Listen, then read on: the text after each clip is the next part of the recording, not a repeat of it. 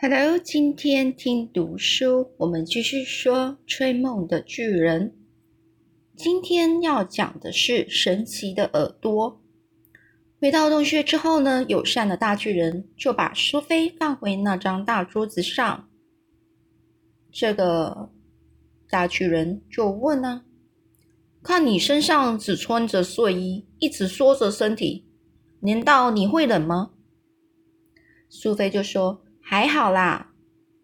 友善的大巨人就说，哦，我忍不住想到你可怜的父母亲耶，他们现在一定是急着跳脚，满屋子找你，不停的大叫，哎哎啊，我的苏菲到底在哪里？苏菲就说，我没有爸爸妈妈，我还是婴儿的时候，他们早就过世了。友善的大巨人就叫着说，哎呦，你是个可怜的小东西，你一定很想念他们，对不对？苏菲就说，还好啦，因为我根本就不记得他们了。友善的大巨人就开始边说边揉着眼睛说，哎呦啊，你的身世让我觉得好难过哦。苏菲就说，别难过啊，从来没有人会担心我，你把我带走的那个地方就是那个村子里的孤儿院，住在那里的都是孤儿。就是这个巨人呢就继续说啦，啊，你也是孤儿咯。苏菲就回答说，对呀。那巨人就又问啊，那你一共有几个小孩？苏菲就说，有10个，全部都是小女孩。这友善的大巨人就问啊，那你在那里快乐吗？苏菲就回答他说，哎呀，我超讨厌那个地方的。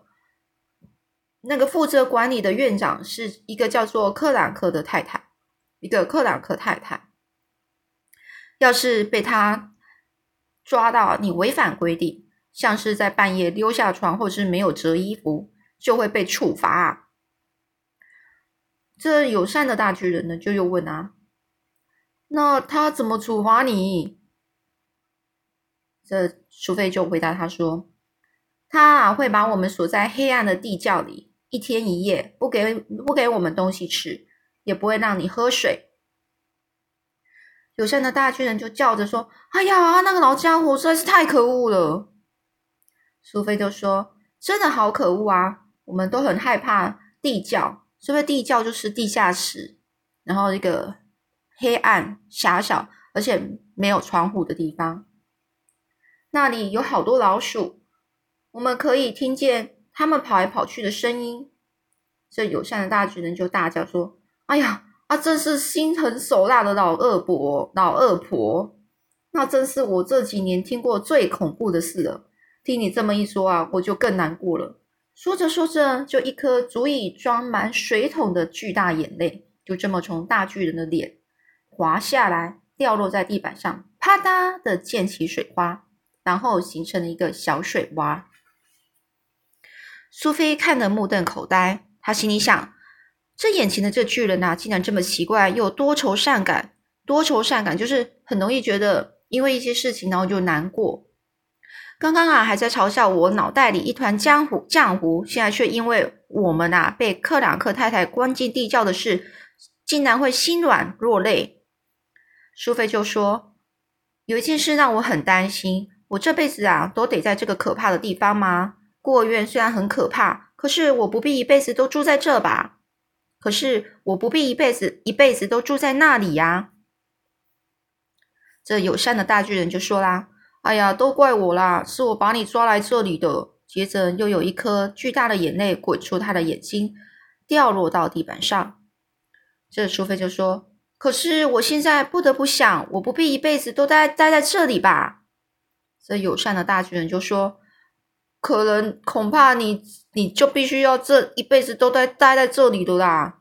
苏菲就说，哎呀，我不要，外面那些凶残的大巨人总有一天会抓到我的，然后把我当成茶点吃掉。友善的大巨人就说，我绝对不会让那种事发生的。而洞穴里呢安静了几分钟，苏菲就接着说，我可以问你一件事吗？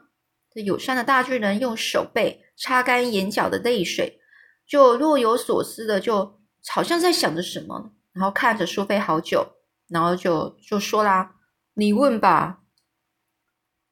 这淑妃就问啊，你能不能告诉我，你昨天晚上到底在我们村子里做什么呢？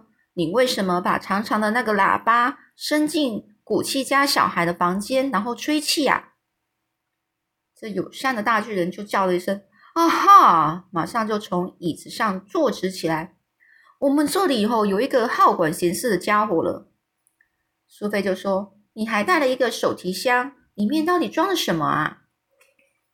这友善的大巨人啊，一脸疑惑的盯着这个盘腿坐在桌上的小女孩，他就说啊，你要我说的可是天大的秘密呢，从来没有人知道的秘密耶。淑妃就说，我绝对不会说出去，我发誓，而且啊，我又能说给谁听呢？这辈子我都必须被困在这里了啊。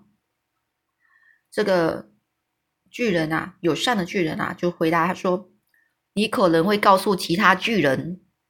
淑妃就说，不可能，我不会，你说过，他们只要一发现我就会把我吃掉啊。这友善大巨人就说，他们的确会，你是人，人对巨人来说简直就像加了鲜奶油的草莓。如果他们一发现我就把我吃掉，我又怎么会有时间跟他们说呢？是不是？你是没有机会说了。那么为什么你说我有可能会告诉他们呢？这友善大巨人就回答啦，因为我想到什么就说什么。如果我说的每一件事情你都听得那么仔细，肯定会耳朵痛。这淑妃就说，拜托你告诉我，你到底在我们村子里做什么？我保证一定不说出去，你可以相信我。这友善大巨人就问啊，你愿意教我怎么做一只大象吗？淑妃就说，你在说什么啊？友善的大巨人像是在说梦话一样，他就说啦，我真的很想骑大象，我好想要有一只活力十足的大象，整天骑着它穿越绿油油的森林，然后呢，摘树上甜美的多汁的水果。我们住的这个地方实在热得像滚烫的煎锅，除了臭瓜啊，什么都长不出来。我真想要骑在那个大象的背上，在清晨的时候到别的地方去摘水果。这巨人这番奇特的描述让淑妃心里相当感动。这淑妃就说啦，也许有一天我们真的能为你找到一只大象，还能够去摘甜美多汁的水果。不过现在请你告诉我，你到底在我们村子里做什么呢？这巨人就说啦，如果你真的那么想知道我在你们村子里做什么哦，我就告诉你。友善的巨人就说啦，我是把梦吹进那些小孩的房间。这个淑妃就说，吹梦是什么意思啊？友善的大巨人就说，我是吹梦巨人，当所有的巨人啊都跑到他们想去的地方，大口大口的吃人的时候，我却跑到别的地方，我把梦吹进熟睡小孩的房间，那些梦啊都是美梦，非常明亮又灿烂的美梦，那些梦可以让做梦的人享受一段快乐的时光。淑妃就说，等等，你从哪里弄来那些梦呢？这友善大巨人就向前挥挥手臂，然后指着那些架子上的那些瓶瓶罐罐啊，他就说啦，我收集来的啊，我收集的数11个梦诶。这淑妃又说，你没有办法收集梦吧？梦根本不是你能够抓住和收集的地方东西，不能。他说梦啊根本不是你能抓住和收集起来的东西。这友善的大巨人就说啊，你永远不会懂啊，这就是我不想告诉你的原因。那淑妃就说，哎呀，拜托你告诉我嘛，我会懂的，你继续说吧，告诉我你怎么收集梦，仔细细的说哦。这友善的大巨人就在椅子上挪了挪身体，让自己坐得更舒服一些，然后就翘起2郎腿来。他就说这个梦是非常神秘的东西啦，他们会像半透明的小泡泡一样飘散在空中，随时随地的去寻找熟睡的人。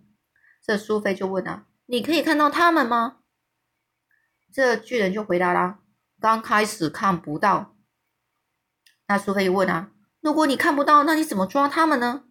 这友善的大巨人就说，啊哈，我们现在要说的可是秘密中的秘密。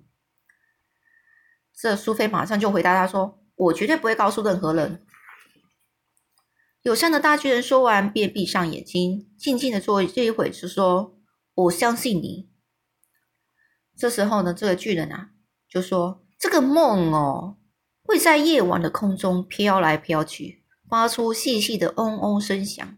不过这种嗡嗡嗡的声音哦非常非常的轻柔，一般人类的耳朵是听不到的。苏菲就说，那你听得到吗？这友善的大巨人就伸手指着自己那对像卡车轮子一样巨大的耳朵，而且呢非常骄傲的让耳朵前后摆动，脸上露出得意的微笑。他就说啦，你看见这对耳朵了没有？这苏菲就说，我怎么可能看不见呢？友善的大巨人就说啦，也许这对耳朵对你来说看起来实在是太夸张了，可是你得相信我，它们真的是一对非常不平凡的耳朵，可不是一咳嗽就会掉的。这苏菲就说，我敢肯定它们的确非常不平凡。这巨人啊就继续说啦，有的这对耳朵就算再小的声音我都听得一清二楚。这苏菲就说，你是说你可以听到我听不见的声音吗？这友善大巨人就大叫说，哦哟啊，跟你比起来你简直就像饺子一样的聋啊，饺子一样的聋，耳聋的聋啊，用你那对像虫一样的小耳朵只能听见震天价响的噪音啊，不过我可以听见全世界所有最细微的声音。苏菲就问，比如说什么啊？这个巨人就说啊，就像在你的国家，我现在就可以听见那些瓢虫走过树叶的脚步声。这苏菲开始有点佩服他了，他就说啊，真的吗？友善的大巨人就说，不止这样啊，我还觉得瓢虫的脚步声非常的大声，当瓢虫走过树叶的时候，对我来说它咔咔咔咔咔的脚步声跟巨人走路时发出来的声音没什么两样。苏菲就说，天哪，那你还听见了什么啊？这巨人就回答说，我还听见小蚂蚁啊在土里快速爬来爬去时，他们啊就在那边交头接耳的谈话的声音。这苏菲就很不可思议的回说，你是说你可以听见蚂蚁在说话吗？这友善的大巨人就说，他们说的每个字我都听得清清楚楚，虽然我听不懂他们的语言啊。苏菲就说，还有没有呢？这友善大巨人就说，有时候尤其是在天气非常晴朗的夜晚，要是我把自己的耳朵旋转到对的方向，说着呢他就把自己那对巨大的耳朵向上旋转，朝向天花板。要是天气晴朗的夜晚我把耳朵转成这个方向，我就能听见来自外太空的音乐。这苏菲的心头微微一颤，像是一股诡异的电流贯穿了全身。她静静的坐着，仔细听巨人继续往下说。这友善巨人继续说啦，昨天晚上你在窗户那边偷看我的时候，也是这对耳朵告诉我的。这苏菲就说，可是我没有发出声音啊。友善的大巨人就说，我在街道对面就能听见你砰砰的心跳声了，大的就像鼓声啊，打鼓的声音。苏菲就说，还有没有啊？你再多说一些啊。我可以听见那个植物和树木的声音。苏菲就问啊，植物跟树木难道他们也会说话？友善的大巨人就说，他们不见得会说话，可是他们会发出声音。比如说我想摘一朵漂亮的花，伸手折断花茎的时候，就会听见它发出尖叫，我可以清清楚楚听见它一直在尖叫的声音。苏菲就叫起来，哎呀，你没有骗人吧？太可怕了！哎呦，就像有人想把你的手臂扭断的时候，你会不会不停的尖叫？